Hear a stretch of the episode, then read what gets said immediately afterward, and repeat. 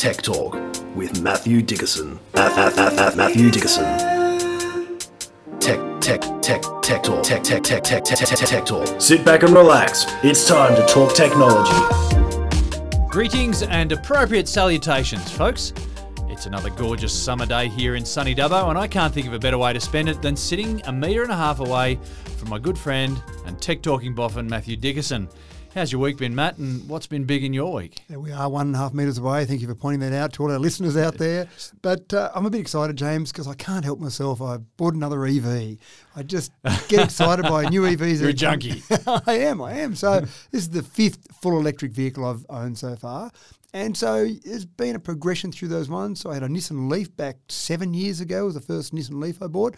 And they were pretty limited. The range of that was about 150 kilometres. It went zero to 100 in about nine seconds, but it was a good little town run around. I really Hmm. enjoyed it for a good introduction to an electric vehicle. Since then, I've had a Tesla Model S, a Tesla Model 3, another Nissan Leaf, the newer version, which is much better range, much better acceleration.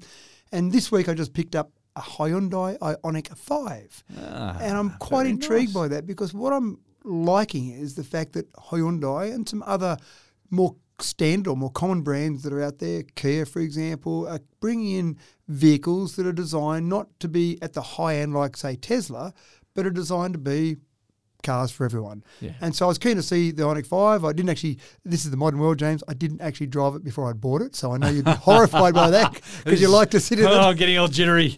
yeah. you just assumed it was going to be good.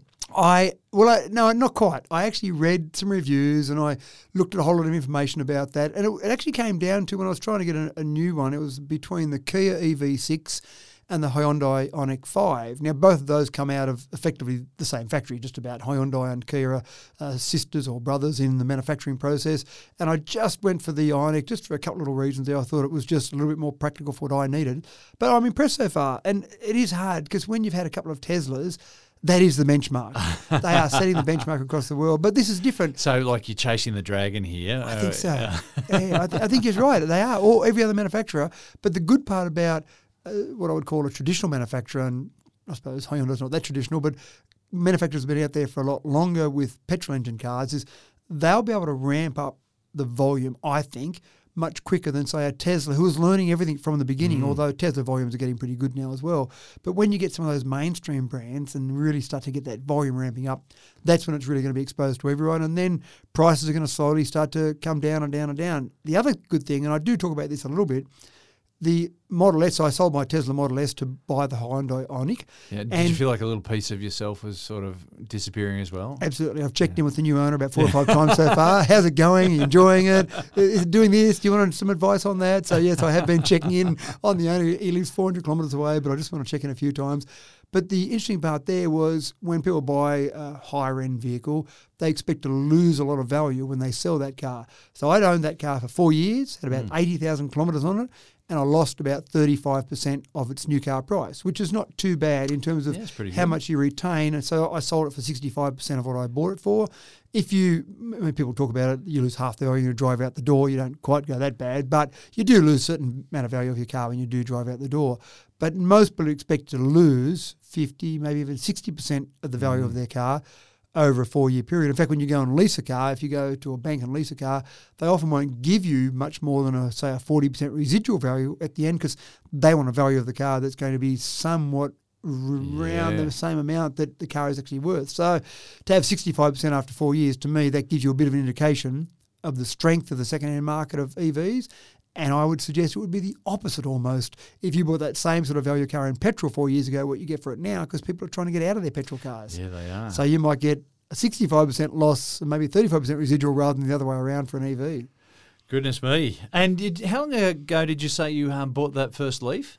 The first Leaf was 2015. So not that long ago, and the developments in that technology for Nissan Leaf alone uh, has been enormous. Just in that one vehicle, absolutely right. But yeah, the, the market's changing. I think at the moment we're up to 31 vehicles, EVs, available here in Australia. and counting. and counting. That's right. And there's a range of those, and we're not really getting exposed to the whole market around the nation because, as we've vaguely mentioned somewhere before, our government doesn't seem to get the hang of it.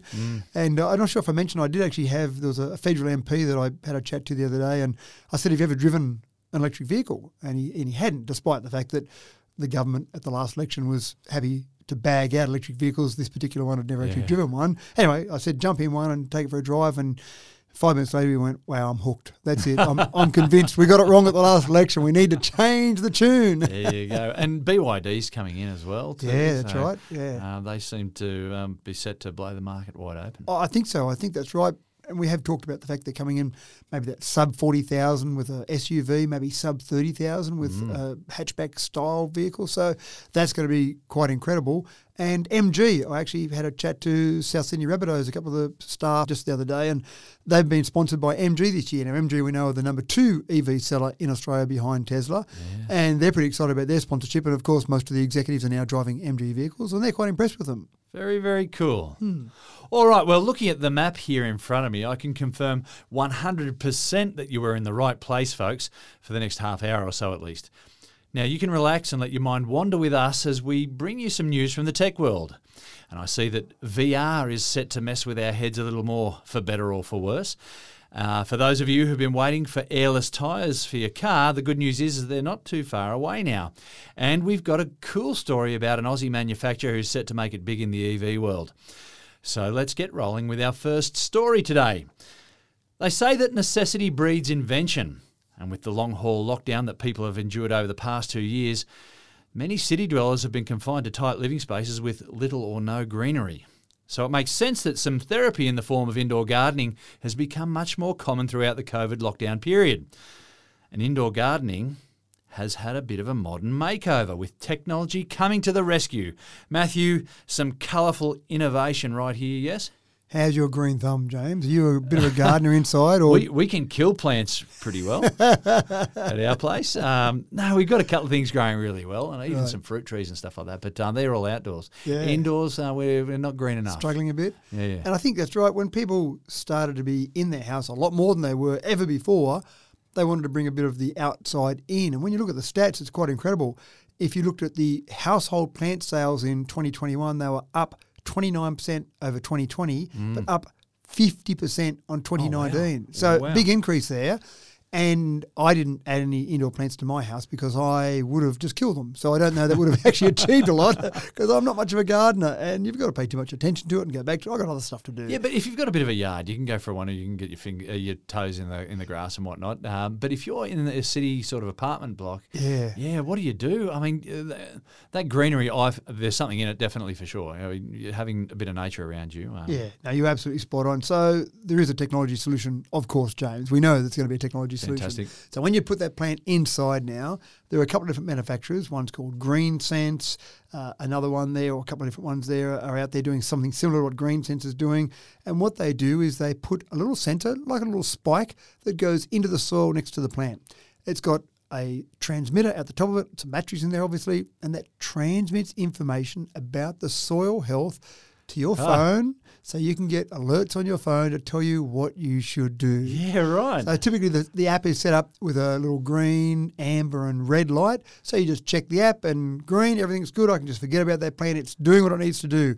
Amber, oh, I better go and check something. Now what you can check or what it's testing are things like the moisture in the soil, too Mm-hmm. much or too little. And too much, you can actually drown a plant, which sounds crazy, I know. Now that's happened. I've seen it.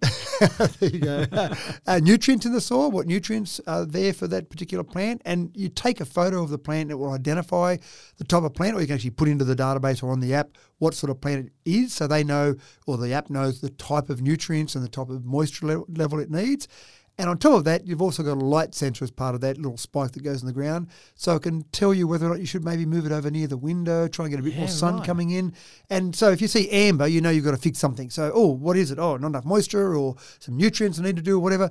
If you see red, it's Give up. pretty much, yeah, Yeah, pretty too much late. Oh, no. throw it in the bin and get another one out. You might you might have a little bit of a chance of saving a bit of resuscitation on it, but typically get it out, get another one in and try again. But I just think the concept of going through and having technology give us some information about our soil Go too far wrong. yeah, that's right. Our soil health, I think, will help dramatically those people who want to bring those plants inside, which sounds like a good thing to do. Hmm.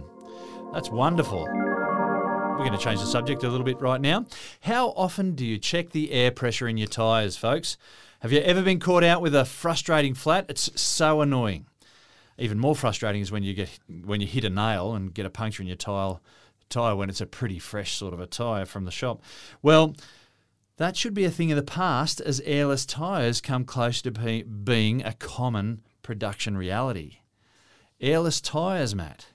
You may remember last year, James, we spoke about the Mars rover. Yeah, yeah. And the Mars rover has airless tyres because not a lot of places on Mars you can just call in and get a flat fixed. Mm. And let's face it, not a lot of people on Mars to go and visit to say, please fix the flat on my Mars rover. And that technology was being applied to bicycles. So you didn't have to worry about fixing tyres. You had bicycles with these little airless tubes on them or airless tyres. We're now going a step further. And this is actually being put together by Michelin and Chevrolet, who have basically come up with the concept that if we get the air pressure right in our EVs all the time, they'll run better, they'll run truer to the claimed number of kilometres. Because when you start to have tyres that a little bit flat, for example, then obviously a little bit more resistance there. So you might hmm. claim you get 500 kilometres out of that car, but it's only getting 450 because it's that additional drag, additional resistance from those slightly flatter tyres. Now you've got the sensors inside the car, sure, and that'll tell you whether you're getting a bit flat in one of the tyres, but that's when it's getting down a, a bit low to be a bit dangerous. It's not telling you if you're down by two or three psi, for example. Hmm. So this idea here of taking that same technology from the Mars rovers, building it into tyres. The first one that Chevy and Michelin are going to come out with is the Chevrolet Bolt. Now, in Australia, that Chevrolet Bolt used to be the Holden Volt, which I actually own one of those way back in about 2012. Ah. And that was a. One of your collection there, yeah. Yeah, that's right. Well, that was essentially an EV with a petrol motor. So you got about 70 kilometres of range out of the EV side of it, out of the electric motor and the battery on board, and then you got to your 70 kilometre range. And then it switched to the petrol. Yeah, that's right. And you could keep going for another four or 500 kilometres. But they're, they're progressing. That The Volt you can't buy anymore. Well, Holden in Australia, so lots of things have changed in that 10 years.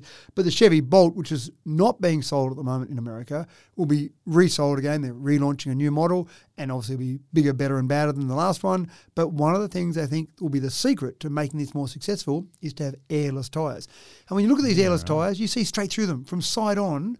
They've got ribs inside the actual tyre to keep the weight of the car supported, but there's no air in there to keep the weight of the car supported. Yeah, so it sounds incredible. So they still give, still gives you a softer ride, like air in a tyre. It gives as it goes over small bumps and undulations, has good surface area on the ground as it goes over those different undulations, but no air inside the tyre. It's amazing, isn't it? I was having a look at these, and uh, they were saying that um, that there's a mixture of rubber and fiberglass that can be 3D printed on these things too. Of So, course. so you can get retreads, and so a retread is effectively just reprinting another layer on onto the the tire. They're amazing. It is, and if it's not 3D printed, it's not worth talking about, is it? So if it hasn't got Bluetooth and not 3D printed, then what's what's the value of it? But I think it's amazing because you know you, you know Google tire dumps and you'll see the amount of wasted uh, materials there in, in tire dumps right now. It's it's really unfortunate. It's even worse to see them on fire. That's Uh, right, But um, yeah, yeah, the amount of wastage that we go through in, in old tires, Yeah. and this sets to cut this down enormously. Yeah, that's right. Especially as you say, you wear out the tread because there'll still be tread on the outside to make sure it can get rid of water on the road, and also so it gives grip on the road.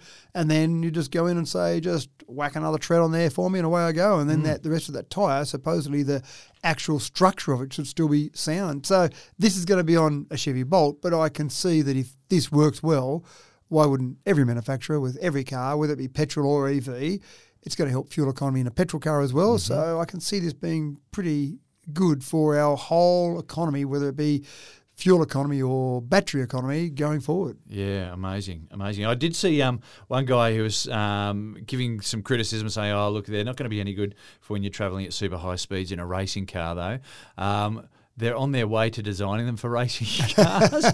that that'll happen, folks. All in good time. There's all sorts of issues with heat distribution, and apparently um, the air inside a normal tyre holds on to a bit of heat, which is really important for you know if you want soft rubber to be able to grip the road really nicely. And there's a couple of other energy exchange issues there, but um, yeah, um, when you're just driving around town and, and between towns and whatnot, when you're travelling at 110 kilometres an hour, I think you're going to be okay and you're going to enjoy the difference. And in terms of race cars, not just the 300 k's an hour down the main street, but It's the tight turns. Well, that's right. The turns that would generate much more heat, I would imagine, than Yeah, just yeah. driving down a straight line. So, yeah, let's face it, we're probably not going to design things for everyday use just because, or we're not going to stop designing them for everyday use just because they might work in a race car. But having said that, a lot of development happens in the racing industry that Yeah. then we can apply to the real world. So they may well solve the problem for racing cars, which then will be applied. Well, to they're on the it, and they're not far from a solution to it. They, they're predicting that solution might come as um, well, maybe as late as 2024.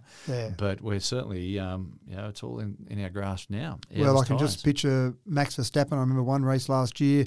He did end up being world champion, of course, but one race where he blew a tyre towards the end of the race and got out and kicked the tyre, just as, as any frustrated teenager would do. He's just lost a race in a Formula One World Championship race. But you can just imagine someone like that going, if you can give me a tyre that doesn't get a puncture, I'm all for that. And and these ones, oh look, if you've got fancy rims and stuff, you love your mag wheels and all that sort of stuff. That, the difficulty is is that you get the tyre, you get the the wheel with it, so Yeah. they come part and parcel. Well, I think they've got a new term for it, haven't they? They're calling it a tweel. 'cause Ah, it's a okay. tyre wheel. Tyre and wheel all in one. So so yeah, the, you're not going to be able to necessarily hold on to your mags anymore. No, but give it time. We'll come up with something fancy that flashes and that's got right. chrome on it somewhere, of course. It's not where the technology ends. VR junkies are going to love this next story because, believe it or not, virtual reality is set to go up another gear. We already have motion sensors to detect head movements and alter the picture on the screen accordingly to, to give you that all immersive experience. But apparently, it's not just enough for the purists. They need a little bit more. And, and eye tracking tech is now set to be added to the mix to enhance the hyperreal experience. Matt, I'm not sure if I'm excited or totally petrified by this. Playing a game when it's tracking your eyes. What a cool concept. but but yeah, then we start to blur reality to between virtual reality and actual reality. Um, Yeah. To to the point where that's got to mess with your head, surely. just in a game, I can just imagine though, you'll be playing a game and you are trying to take in a lot when you're playing a game and Yeah, you're looking around in the corners, looking for bad guys coming in all sorts of different directions. You can just imagine if the camera angle effectively changed as you moved your eyes. Hmm. It'd be a very quick camera angle change to try and keep up with your, where your eyes were, and it would start to get to the point where it would feel almost a bit giddy because your Yeah. camera angle's moving around so much as your eyes are flashing around everywhere. So your head, you kind of get used to the idea of moving your head, and that might change the scenery when you're playing something with VR. And you normally keep your head fairly still. If you're just driving a car, for example, your eyes might be scanning the road in front of you, but your head's fairly still. Mm. But yeah, I'm a bit with you. I, I think playing a VR game and having different things change while I move my eyes, you'd almost want to get to the stage where you just don't move your eyes because things are moving around too quickly for you. Only see things in your peripheral vision and don't move those pupils. Yeah, so there are some consumer headsets that are coming out with this concept where they'll have eye tracking and just the technology. I think sometimes people create the technology just because it sounds like a cool thing to do. Hey, what about if we created something where we had tracking of the eyes? Okay, let's go and try that, Jimmy. Who knows whether it's going to be successful or not, but you hmm. just want to do it for the sake of technology. Sometimes then you actually work out better uses of that technology rather than just playing games, for example. And if you were putting that into, say, a combat situation, maybe you could use your eyes to track where something might be launched towards or all sorts of things there. Maybe combat's not a good example of, of a usage of technology, but Not I- right now, but uh, yeah, yeah. I- I but but there, there, I can think of other applications. There's got to be some rehabilitation sort of applications as well. I can imagine. Yeah. Yeah. And even maybe just in a car when you move your eyes and suddenly there's light showing in those different directions. So hmm. as you move your eyes around, there's you, you might be looking out for kangaroos on the side of the road. So you, you glance to the sides and there's a bit more light put at the sides. I just think if we can get the idea of eye tracking working, it's got a whole bunch of potentially practical uses. At the moment, sounds pretty cool for gamers. as long as you don't get too motion sick. That's one thing I, I am actually thinking because a v, normal VR Yeah. headset you can get motion sick from that, but put some eye tracking in there as well. I think that'll be really interesting. Yes, uh, the future is coming at us in full 3D. Yeah. The next story comes with a heavy sigh as a precursor, folks. Frustrated by the frequent corrections and censorship of the big frame social media giants, Donald Trump is now releasing his own app with the worrying title Truth Social. Matt, there is so much to unpack here, and I find it hard not to editorialise. Everyone's got an opinion on this. But what caught your eye was that the app on its release has been ri- riddled with errors and malfunctions. is that just more fodder for the big conspiracy? I'm not surprised. I wouldn't be surprised if they deliberately made it not work at launch because that would get more people talking about it. But just the name wow. Truth Social, surely even Donald Trump himself thinks there's some irony in a title of Truth Social. but when Oh, you go goodness out and you say every social media app out there is banning me from being on their site, And I'm the only one with the truth. that's right. he said things of that nature. yeah. Correct. And so you'd kind of logically, I would anyway, go, hmm, should I change my behaviour? Is everyone is out there banning me? Am I getting it wrong? No, says Donald. They're all getting it wrong. Time to double down again. That's right. And I better create an app that works for me so people can get used to the way I want to work rather than have to work in with, you know, the rest of society rest kind of, the thing. Yeah. So that's what he's got. You got Truth Social, you're spot on when people tried to download it, when people tried to get it, it was not able to be downloaded. The, their servers couldn't handle the number of download requests, which sorry, so it was inundated with people trying to. That's to the scary part. That's the unfortunate thing. And you it? went onto a waiting list, and one particular article I read said that the wait list number of this particular person was one hundred and seventy thousand one hundred and seventy four. Now, I, that, I, also read that you uh, the, the, the uh, follow that with a little precursor saying that um, you're more than just a number to us, but right. your number is one thousand seventy. 700. And, and I don't know whether they did what lots of people do. You never start a new business out with invoice number one. You always jump forward mm. a whole bunch so someone doesn't think, oh no, I'm the first invoice I've ever received here. so number 170,000, maybe it started at 169,000, who knows? But it sounded impressive mm. that, wow, there's 170,000 people just on the waiting list. Truth, this must be so popular out there. Can't wait to get a piece of that. Yeah. Now, I do wonder also whether lots of those people who are trying to download it and trying to use it were just interested, were just intrigued by it, hmm. wanted to bag it out, wanted to tell people how silly it was. I don't know how many of those people really wanted to use it as a new social media app. I mean, surely even hmm. Donald Trump supporters would say an app run by Donald, there's got to be some problems there. But anyway, maybe not. So yeah, there were malfunctions with it as well. If you actually managed to get a copy of it and started using it, it didn't quite work properly. It had errors that would pop up. It would hmm. crash on an ongoing basis. But they're just tidying it up because it's just the first beta out there, and we'll keep working on it. They said the, the Donald Trump team said, and we'll have it right pretty soon. So hang in there with us, and you'll have the latest copy soon, sir, and we'll be right for you. So the worry is for me is that I don't think that the internet has necessarily increased the percentage of crazy people out in the world, but it's certainly done a great job of bringing them together. We And see them, don't? This this um, has got a potential to do that in a big way. So it? one of the great geniuses of our time actually made a comment on it using Twitter, which I find somewhat Yeah, ironic that you've got to use a mainstream social media app to talk about a new social media app. But Donald Trump Jr. said, "Time for some truth." so there, his Hmm. deep, last. deep words. Yep. So that At should last change we can have some truth. That's oh, right. goodness me. oh, well. Let's move on to a similar sort of story here. We know that information is power. If you're not sure what I mean, then clearly you've not been paying attention to anything forever. For those people in the Western world screaming about removal of freedom of speech, how's this for an ounce of perspective? The nation of Kazakhstan, just west of Mongolia, had their internet shut down completely after the government became disgruntled with all the current discontent and dissension of their people. They just cut the net out completely. Matt, at this point, I'd like to out, send out a big um, Yoshadesh uh, to all our regular Kazakhstan listeners, um, but it seems they're not going to receive it anyway. They're not going to receive it at the moment, no. And this is an interesting thing. It's not pleasant to talk about war and conflict at the moment in particular, but any modern conflict, James, is going to be fought, in my opinion, as much on computers as it is with real weapons. Of course, yeah. So if you can shut down something, silence something, keep people from communicating with each other, obviously in past world wars, communication was very important. We knew about Turing out there trying to break some of the codes that the Germans were communicating with or using to communicate. So if you can just stop people communicating, that cripples organisations, cripples economies.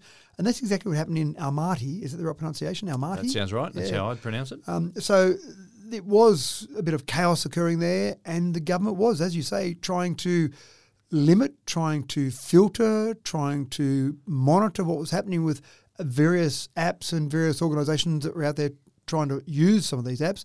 And then they threw their hands up in the air and they gave I up. I just realised I couldn't control it. They couldn't control it, so they shut it down. They shut down the internet. right. And you can imagine when you shut down the internet, so many things go along with that. So it might be communication. You and I trying to communicate suddenly stops.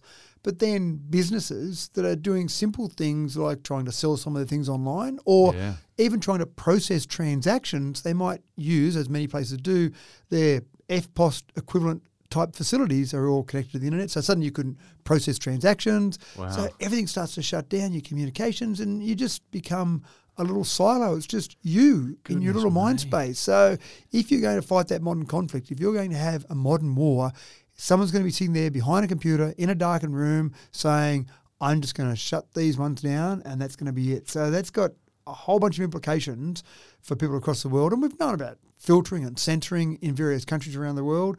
But when you shut down the internet, I, I just can't think about it. I just can't imagine what it would be like. Well, like even in North Korea, we know that Kim Jong Un um, has a state-controlled internet.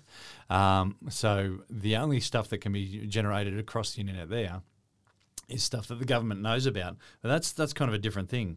Having no internet at all. Yeah, yeah, that's right. Um, And even in somewhere like North Korea, for example, if you were fighting a battle with North Korea and you've got that government run internet service, but you manage to shut that down, then that does a fair bit to North Mm. Korea. So they might want to control the message. They want to make sure they're letting people see what they want them to see. But when they can't see anything at all, and then people start thinking if they can't see these positive messages from the government and they see nothing, they might start thinking for themselves. And no government There's of a trouble. dictatorship wants to have that going on. And that's the problem that they've had in Kazakhstan. Goodness me. Yeah. So it's it's quite fascinating, and uh, again, I'm sure as many governments around the world are looking at ways to shut down internet connectivity from another country. Those same governments are also working on ways to stop their internet being shut down. So it's a complete process, if you like, of just trying to control those connections around the world. Yet here we are. We run these huge undersea cables to connect different countries so that we can all talk together in a nice, lovely way and sing kumbaya with each other. Yeah, wow. Um, that's just such a foreign concept, um, switching off the internet. But apparently you can do it. Now, Matt, lesson one in business. Who makes the most money in a gold rush? Not the people prospecting for gold. It's the shovel makers, right? exactly right. Yeah, yeah. See the need, fill the need. And in the era of the electric vehicle gold rush, let's call it, one clever little Aussie company, Tritium, has stepped right away from car building. They'll let Tesla and the friends uh, fight that out. And they've gotten their own little EV version of a shovel manufacture business and are set to make some big bickies. Am I right? They're going really well around the world, actually. I'm really impressed. And I just want to tell a quick story about that whole thing you talk about, about the shovel maker. Be the shovel maker rather than be the, the prospector. J. Strauss Brother and Co. was a company that was run by brothers Jonas and Louis Strauss. Or Strauss, Strauss, Strauss? Strauss. I'd say Strauss, Strauss. but, Strauss. Okay, but Strauss. that might be the Americans. Anyway. It could be. It was Strauss with an American twang there. Uh, so in 1847, their younger brother Levi travelled across from Germany and joined his older brothers in the business in New York. And that went okay for a little while, but over the other side of the country, 1848, there was some gold discovered. James Marshall in California discovered some gold. 300,000 people descended on California, Mm. That's it. all seeking to find their There's riches. gold in them there hills. Exactly right. Levi decided that his two big brothers, he could leave them in New York. I'm going to go across to California because this gold rush thing sounds pretty good. But I he know was, where this is going. yeah, he was a bit smarter than that. He went across to California and he did exactly as you said. He started, he used what they used to do in New York and started basically selling dry goods, shovels, everything that gold prospectors wanted. Perhaps clothing as well. That's is that where we're going? Exactly right, where we're okay, going. Yeah, well done, rightio. well spotted. Yeah. So, uh, in amongst all of that, a guy approached Levi Strauss and said, "I've got this concept for jeans where I'm going to rivet." The corners of the pockets, because that's where they rip normally. Yeah, of course. I'm going to use a copper rivet on those to make them stronger. So, together with Levi Strauss and this other gentleman whose name I don't know, they got together, put a patent through, and then started manufacturing working class jeans. Working class jeans sold US $5.7 billion worth of those jeans last year. And of hmm. course, the Levi jeans are now synonymous with a whole bunch of rocking people, you know, rock and right. roll, And hard course- workers. Of course, you've got less material in them now as well because you're cutting the knees out of them and slashing the legs to bits and They should be discounted for that, shouldn't they? But they seem to be more expensive for all of that. no pop rivets in the legs there. But yeah, No, that's right. So that's the sort of thing that we're talking about here. That if you can provide what people need out there, you don't have to be after what they're after. You can just provide the tools to get there. in fact, that's the trick: is to, Oh. to think outside the box and think what else can add to this. Yeah, that's exactly right. So here we are. We've got lots of car companies. We've talked about one at the beginning of the show. We've talked about Tesla, a whole bunch of car companies trying to come up with better batteries and better cars. And there's a lot of work in doing all of that. Mm. And then you've got other companies trying to produce the energy. And you've got even companies like Shell and BP, I know, are now in the renewable energy game, trying to mm. work out ways that they can replace the oil as it goes forward into the future. But lots of companies saying we're going to build wind turbines and solar panels. And good old Tritium and it's an Australian company, and people have been calling it this overnight success story. It started back in 1999 when three guys had just finished university or in, in the finishing stages of university, and they actually were involved in some of the solar cars. So they were helping Oh, yeah. build, you know, as universities did, they kind of entered some of those cars in there. So they had a solar car racer that they were involved with that came third in the World Solar Challenge, and, and that was back in 1999. In 2001, they went, oh, you know what? I think we should start a business together. Three of us, young university graduates, what could go wrong? Possibly. We can go and do what we love. So they started manufacturing components for electric cars, for these world solar challenges and all sorts of things. And that was going along okay. And then in 2012, they were approached and someone said, We're having trouble getting some good charging material, good charging infrastructure. Do you reckon you could design something along those lines? They went, Sure, we charge electric cars all the time. Why not? yeah. So they started building AC to DC fast chargers for one particular company, and then another one, and then another one. And before you know it, they've now got in Australia and New Zealand a 75% market share, across Europe, 20% market Wow. share, in the US, 16% market share. They've installed 6,700 chargers across 41 different countries. So that whole thing about all these different companies out there trying to get involved in the whole EV game, Hmm. these guys are doing it. But it doesn't matter what car you've got. It doesn't matter how you produce the energy. That's right. You need some way to get the energy to the car. Have we, we ha- uh, do we have standardised ch- uh, like um, fittings right now? So A few. yeah, right. Okay, there's a there's a couple of selections. So maybe Tritium's going to be behind, hopefully revolutionising this and, and just standardising those those connection points. I think the standardisation will be really the car manufacturers saying, hey, why don't we all use CCS2 seems to be the most common one out there. Right. But there's still a few other standards out there that car manufacturers have played around with. But CCS2, So maybe I think there'll be adapters or whatever. there are adapters out there as well. Yeah, yeah. But but I, in my personal opinion, is that CCS2 will be probably where it will go for car manufacturers in general. And then once the car manufacturers have got that, so you still need a device that takes the AC, converts it to DC, because most of those cars want to charge in DC, and they can do faster charging when they're doing DC charging. So that's where this specialty is. That's where the niche is for Tritium, is that they are building the little boxes you see, the little blue boxes when you go to an NRMA charger, for example. That's a Tritium device. So it's obviously got AC that's being fed to it from the grid, but the car wants DC. So that's what they're building, and they're doing a really good job of making that. A, efficient, B, cost effective is what any manufacturer out there wants to be able to do so that someone comes along and says, We want your product because it's, it's good, it works well, and it's also quite cost effective to actually use. But you had even Joe Biden, he was talking to reporters just a couple of weeks ago, and he had the Australian CEO of Tritium there standing beside him to say, This is the company we're going to be used to be putting in lots of charging infrastructure around America. So, Awesome.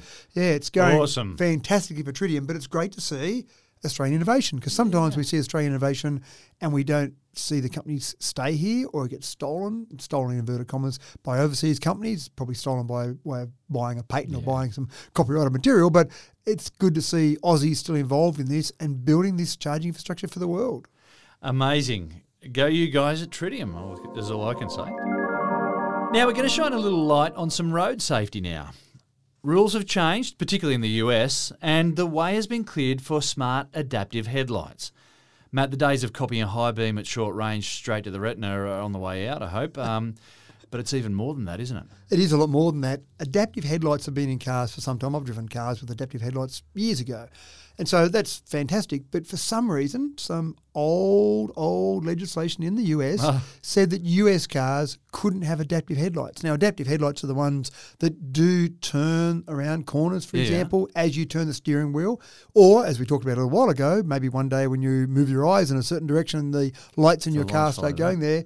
But even though cars were coming out with this across Europe, across Australia, in America, they had to have that. I assume they still had the technology built into them, but they had to have that disabled in America because legislation said you can't have headlights moving around. In fact, I probably think it's the opposite of that. I don't think the legislation said you can't have headlights that move around. The legislation probably made no mention of the ability to have headlights that move around. So it didn't have any ah. enabling technology or enabling legislation there to enable that technology. So finally, big news here is that finally they've changed the legislation in the US. So now American cars can come out with adaptive headlights. Now that will also be, as you talk about, high beam, low beam, automatic high and low beam, moving around corners. But the exciting part here is that America or Americans love their cars. If you get to the point where you've got this technology enabled on American cars, manufacturers around the world, including American manufacturers, will start to say, we want more of these things. So it will get better and better, And in be a my opinion standard. And yeah. in, in that's exactly right. Be a standard, and even just the high beam. I've driven cars with adaptive or uh, automatic high beam, and it still doesn't seem to get it quite right. You'll see signs in front of you. Sometimes you get a bit of reflection from the sign, and lo and behold, the lights go down dim, and you're oh, damn silly Ameri- uh, automatic headlights. And then you see someone driving towards you, and their lights mightn't be that bright, and it leaves the high beam on for a lot longer. They start mm. flashing you, saying, "What are you doing?" And we'll leave your lights on a bit longer so that my lights get triggered to know to turn my lights down, and that'll work for both of us.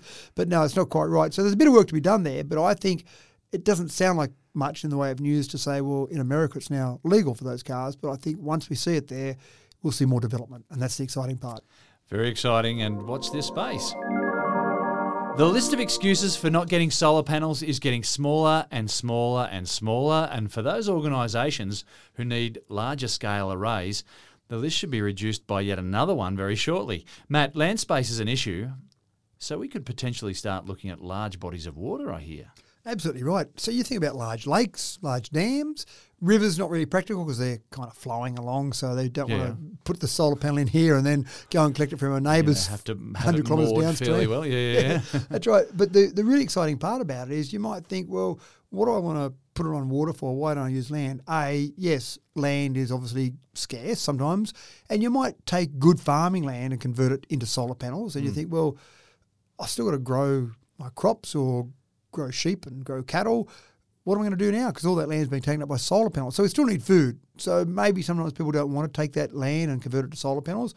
Sitting on top of water, well, the water is sitting there in storage, presumably for something. So that sounds like a good idea. But then they get a couple of extra benefits out of it. For a start, water evaporates. Hmm. So you've got water sitting out there in a dam on your farm, for example. Well, that water evaporates. So you're losing some of that water. Put solar panels over the top, less evaporation. Less surface area. There Exactly we come right, back to yeah. surface area. That's exactly right. We can't go a show without mentioning the surface area. And then it gets even better. You still will get a little bit of evaporation, obviously. But that bit of evaporation has a cooling effect, obviously. Mm. And then that keeps the solar panels just slightly cooler. And the crazy part about solar panels is they want sun, but they don't want heat. Heat, yeah. So they work better at a cooler temperature. So if you have them on water, get that slight bit of evaporation, you can get about 15% more power Oh, so they're more efficient. more efficient, exactly right, than when you sit them on the roof. And I know I go and look at my solar panel sometimes when you know I'm bored on a Sunday afternoon. And what else am I going to do? I go and look at my generation and see what's happening there, and it gives me readouts of my solar production and the temperature. And I've looked at that from time to time, and you can see the difference there, where it might be three or four in the afternoon where you haven't got quite as much sun hitting the solar panels, but you're actually producing more than you did at midday because the heat's a little bit less. So Yeah, you know, a slightly windy day that helps a bit nice cooling breeze coming through, sun beating down. That's obviously better. Sitting on water does exactly that. Now, putting it on the ocean sounds like a great thing, but mostly the way they do them at the moment doesn't really work on the ocean because it's just too rough. Yeah, right. They need to be relatively much movement. st- too much movement. That's right. They need to be relatively stable. They put them on flotation devices. They moor them either with weights or sometimes they might tie them off to the bank. So it is designed for something like a, a dam or a lake rather than the ocean. But give it time, you may well find that you look out across from the coast, you'll see these wind turbines out there, you'll see solar panels floating there, and that'll be the production of all the power we need. Yeah, there you go. That's amazing. Now, Matt, a little while ago, we did a bit of a plug for the good people at Crestron who were stepping up the game with their video conferencing hardware. They're now developing a new smart way to light your home with circadian rhythm capable LED lighting. What's all this about? Does that sound pretty cool? It does. it's a bit of a mouthful to say. It is, but it rolled off the tongue nicely, and, and it does sound pretty cool. And does it chirp? it may well do. Who knows? When we're inside, we aren't being exposed to the sun, obviously. And we know that there's different amounts of light that hit us during the day, and we know we've got circadian rhythms, but we probably get those a bit out of sync when we're inside. And lots of people, again, I think a lot of technology has been driven by the fact we've been inside a lot more over the last two years than ever before. So what's, what Crestron have done is they've come up with lighting that actually has a sensor somewhere on the outside of your apartment block, your unit, your house, whatever it might be. And then the LED lighting, so you have normal LED lights in your ceiling the way you normally would, but the LED lighting actually adjusts its intensity and actually adjusts the level of light based on Oh, the outside light to try and make sure your circadian rhythm stays in sync as if you were being exposed to the outside light. So it tries to mimic what's happening on the outside of the world or outside of the house to what's happening inside of the house. That's very cool. So it keeps things in that standard sort of rhythm. So it shouldn't be a great shock to the system when you find if you've been in isolation for seven days, for example, locked away in a motel room or a unit or apartment. It shouldn't be a huge so- shock to the system when you suddenly go outside and there's a whole different rhythm going on and your body gets all confused. So it's again just some of this smart home technology that we're seeing, taking all these things and how can we mimic what's happening in nature in the real technology world that we live in. And so many things we talk about, don't we, where we take nature and we go, oh, that's a pretty good idea. Why don't we go and do that? Yeah. The sun, oh, look at that. Different wavelengths, different times of the day, different amounts of, say, blue light, for example, all sorts of different things that change with the sun. Oh, why don't we try and mimic that inside the house? I know the simple solution might be to go outside the house, but that's not always practical for people. But I can see this taking off in Alaska with their six month winters, yeah?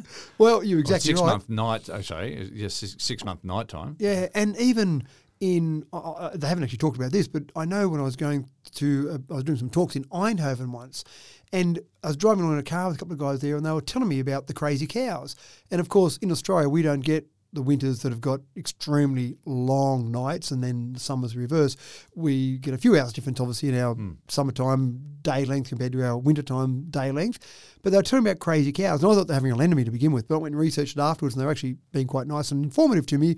Where during winter they find that the cows just aren't getting enough sunlight, so they do start going crazy. They do start spinning around in circles and running to each other and all sorts of crazy things because they just aren't getting enough sunlight. So I can imagine that you might actually install this sort of lighting In in, a barn, for example, to try and get your cows into that same sort of rhythm and be used to that same sort of sunlight, getting into some sort of regular rhythm. Now, I have no idea whether that's absolutely uh, possible or not. The research about it was all about humans there, but right. I can see the practicality of doing that and looking after our cows as well. Yeah, that's that's super cool. Um, and uh, yeah, I, I guess you know I, I can imagine. You know, it's it's a nice way of winding down the evening. The the light might get a bit dimmer um, to to allow you just to prepare yourself for sleepy time. And I can see that I would probably need that. Stop staring at my phone screen. Yeah, perhaps, that's right. And on that note, I can feel my own circadian rhythms kicking in. Must be time for my afternoon nap. I guess you're off to source some airless tyres, Matt. Well, I like the idea of that, but I'm going to have another go with plants. I reckon I've got some technology now, so those plants, I apologise to all those plants that I've killed in the Invite past. the greenery into the house. I might do a bit of that and just put a bit of technology in there to see if I go a little bit better. Jolly good show this week, old boy. Another cracking episode of Tech Talk. I've been your host, James Eddy, and we look forward to your company again next week.